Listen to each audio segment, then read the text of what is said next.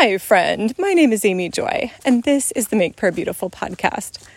I don't know how much you've thought about poetry. As an English major and the hack poetess, you can do a search for that if you're curious. I have thought about poetry quite a lot.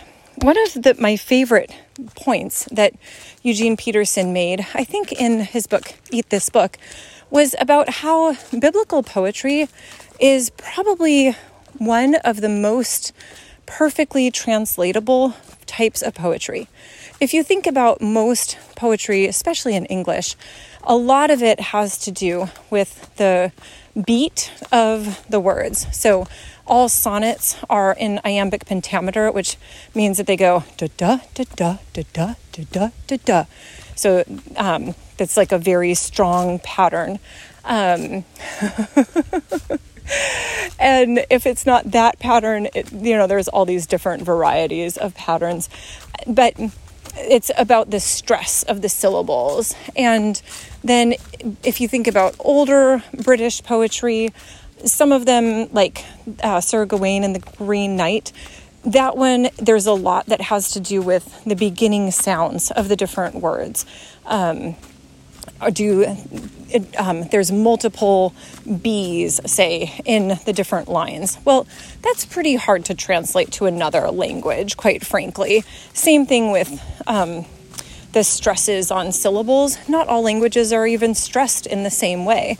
And so what's fascinating about biblical poetry is that it's oftentimes it'll have two lines and they will be similar to one another, but not identical. So they're expressing a similar thought, but in two slightly different ways. Well, what's amazing about that is that as long as that thought exists, and the Lord is a warrior, then you can translate that into any other language. And I always thought this was so gracious of the Lord that rather than relying on the syllabic stresses or the actual sounds, that instead it was completely based on the meaning of the poems.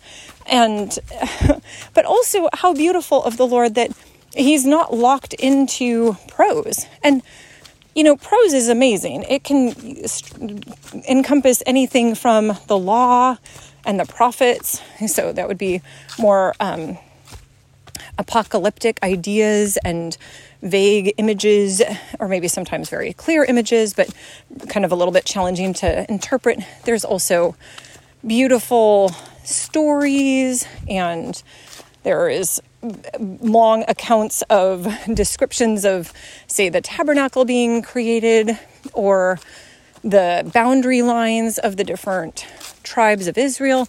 All of these are part of prose. And then poetry, so much of the scriptures is in poetry. It's truly phenomenal to consider.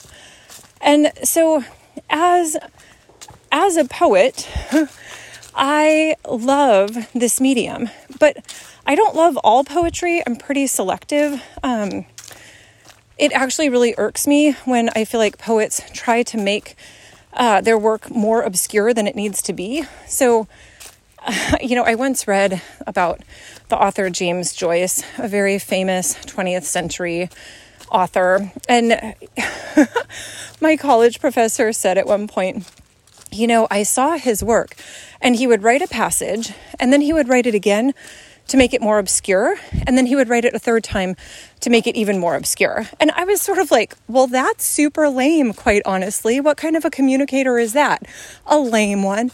Anyway, if you love James Joyce, you don't need to send me all of the reasons why he's amazing. I do recognize that he was an iconic and towering figure in the literary landscape. But for my aesthetic, I really prefer people to be able to understand what is happening with the maximum amount of interest and clarity and emotion without having to work at it.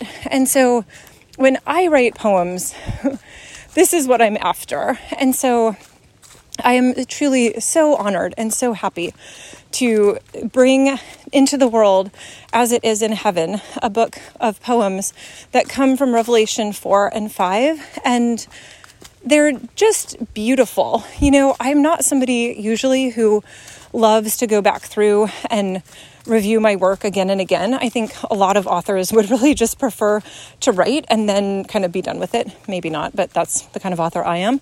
And yet, as many times as I've gone back through this book, whether checking for typos or checking for just the formatting issues, reading it through for flow, it always makes me happy because it's very, very beautiful that the poems are works of art that truly do bring me, at least, into the presence of the throne room where the Lamb of God is worshipped and adored. And so if you want a little bit of additional transcendence in your life, I would really recommend that you get it. And so, yeah, As It Is in Heaven, we're so thankful to release this into the world. So Lord Jesus, as we had wanted this book to be ready in the first quarter of this year, and instead it's the fourth quarter, thank you, Lord, that you are in charge of all timing, that you're in charge of all details, and that you go before, and that you are so incredibly beautiful. We worship and praise you. We join the song of heaven to say, worthy is the Lamb who was slain. In the precious name of Jesus, amen.